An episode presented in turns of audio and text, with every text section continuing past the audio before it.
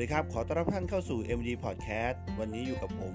การวิศรุตครับสวัสดีในเช้าวันจันทร์แบบนี้นะครับวันนี้ผมมีข้อมูลดีๆนะครับจาก Digital Trip เกี่ยวกับ5 Insight พฤติกรรมช็อปออนไลน์ของคนไทยจากปี 2021 ที่ผ่านมานะครับเราลองกันมาดูสิครับว่าข้อมูลเชิงลึกเกี่ยวกับพฤติกรรมการช็อปออนไลน์ของคนไทยในปีที่ผ่านมานี้จะมีข้อมูลอะไรที่น่าสนใจบ้างนะครับ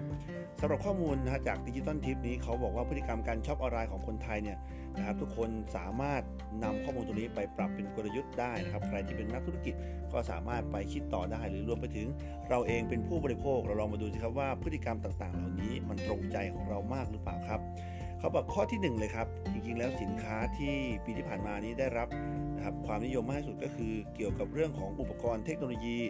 นะครับต่างๆเนี่ยยังคงมาแรงอยู่นะครับไม่ว่าจะเป็นสินค้าที่ขายดีมากที่สุดยังเป็นกลุ่มเกี่ยวกับสินค้าเพื่อสุขภาพความงามนะครับรวมไปถึงกลุ่มสินค้านะครับอุปกรณ์มือถือนะครับอุปกรณ์เสริมต่างๆในเรื่องของการทำงานเทคโนโลยีต่างๆครับเพราะว่าจากปีที่ผ่านมาก็จะมีการที่พนักงานหลายๆบริษัทหยุดทำงานที่บ้านก็คือ work from home อุปกรณ์ต่างๆเหล่านี้นะครับไม่ว่าจะเป็นหูฟังกล้องต่างๆหรือคอมพิวเตอร์เครื่องใหม่หลายๆคนก็อาจจะใช้โอกาสนี้ในการไปถอยเครื่องใหม่มากยิ่งขึ้นนะครับรวมไปถึงอุปกรณ์3กลุ่มนี้ยังถือว่าเป็นหมวดยอดนิยมมากที่สุดนะครับสำหรับนักช็อปชาวไทยในปีที่ผ่านมาโดยสินค้ายอดนิยมเลยนะครับที่มีสั่งกันมากที่สุดก็คือกลุ่มครีมบำรุงผิวมาร์กหน้าบำรุงผิวในขณะเดียวกันนะครับเทคโนโลยีนะฮะสินค้าที่เป็นเทคโนโลยีระดับพรีเมียมอย่างสมาร์ทโฟนนาฬิกาสมาร์ทวอทต่างๆนะครับหรือร่วมเกี่ยวกับนาฬิกาที่บอกเรื่องเกี่ยวกับสุขภาพนะครับก็ยังเป็นที่ต้องการมากเช่นเดียวกันครับอันที่2ครับนะครับข้อมูลนี้น่าสนใจมากเขาบอกว่าจากปีที่ผ่านมาเนี่ยนะครับกลุ่มสุภาพบุรุษหรือกลุ่มผู้ชายครับเริ่มช็อปออนไลน์มากยิ่งขึ้นแน่นอนครับว่าใครหลายๆคนก็อาจจะมองว่าการช้อปปิ้งออนไลน์จริงๆแล้วอาจจะเป็นเรื่องเฉพาะของสำหรับสุภาพสตรีหรือผู้หญิงเท่านั้นแต่ในปัจจุบันครับกลุ่มที่เป็นสุภาพบุรุษหรือผู้ชายหันมาช็อปออนไลน์เพิ่มมากยิ่งขึ้นอันนี้ก็อาจจะมีปัจจัยหลายๆอย่างนะครับในเรื่องของเกี่ยวกับการไม่ได้ออกเดินทางไปข้างนอกนะครับไปจับจ่ายใช้สอยรวมไปถึงเรารู้ว่าแอปพลิเคชันต่างๆมันมีความสะดวกสบายมากยิ่งขึ้นนะครับสำหรับสุภาพบุรุษเขาบอกว่าจากข้อมูลนะครับเมื่อเปรียบเทียบนะครับในช่วงเวลาเดียวกันของปีก่อนนู้นนะครับเราจะเห็นว่าสถิติการช็อปออนไลน์ของนะครับนักช็อปเพศที่มีความถี่เพิ่มมากขึ้นเขาบอกว่าประมาณ2เท่านะครับโดยเวลาเฉลี่ยแล้วเนี่ยสุภาพบุรุษเนี่ยครับมีการใช้แอปพลิเคชันแล้วก็มีการยอดจ่ายออเดอร์เนี่ยที่สูงกว่าผู้หญิงอีกด้วยโอ้โหอันนี้ก็ต้องบอกว่าน่าสนใจมากๆนะครับอาจจะเป็นนะครับในการช้อปปิ้งต่างๆเนี่ยสุภาพบุรุษอาจจะไม่ได้แบบช็อปแบบถี่มากแต่ว่าออเดอร์ที่สั่งมานะค่อนข้างมีมูลค่าที่สูงนะครับอันนี้ก็เป็นข้อมูลที่น่าสนใจและอันที่3ครับเขาบอกว่าวันพุธจะเป็นวันยอดนิยมของการช้อปปิ้งเลยครับ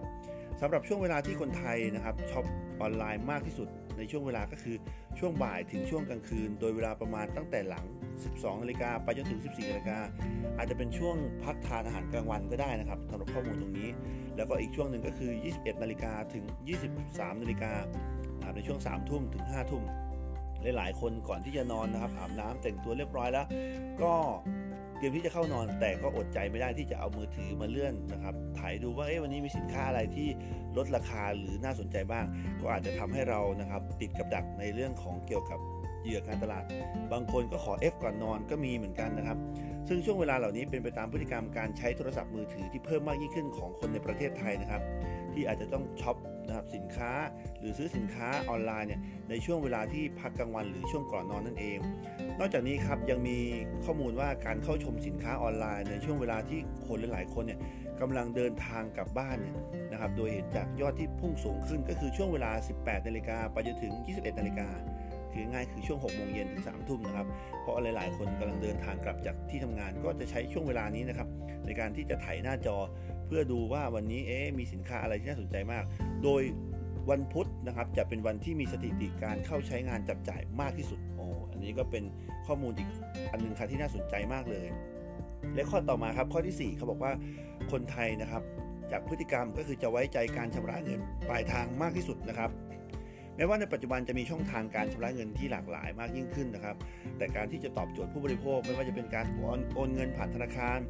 การตัดบัตรเครดิตนะครับสิ่งต่างๆเหล่านี้ครับนักช็อปชาวไทยจะนิยมใช้มากที่สุดก็คือการจ่าย ปลายทางนั่นเองครับเพราะว่าหลายๆคนก็จะมีความมั่นใจว่าได้รับสินค้าอย่างแน่นอนแล้วก็มีความสะดวกสบายนะครับทำให้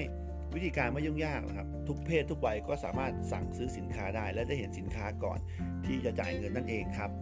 และอีกข้อหนึ่งครับข้อสุดท้ายข้อที่5เขาบอกว่านักช็อปชาวไทยเนี่ยครับชอบการซื้อของผ่านไลฟ์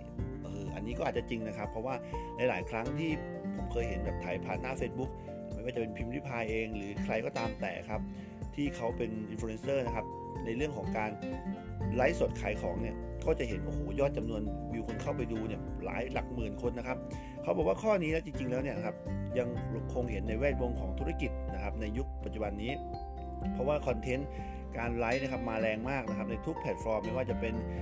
e-marketplace ต่างๆปัจจุบันการไลฟ์เนี่ยกลายเป็นกิจกรรมที่ได้รับความนิยมสูงสุดนะครับแล้วก็สามารถดึงดูดใจผู้ใช้งานได้เป็นอย่างดีเพราะว่าการสื่อสารแบบเรียลไทม์แบบนี้นะครับจะทำให้ผู้ขายสามารถสื่อสารกับผู้ซื้อได้ง่ายมากยิ่งขึ้น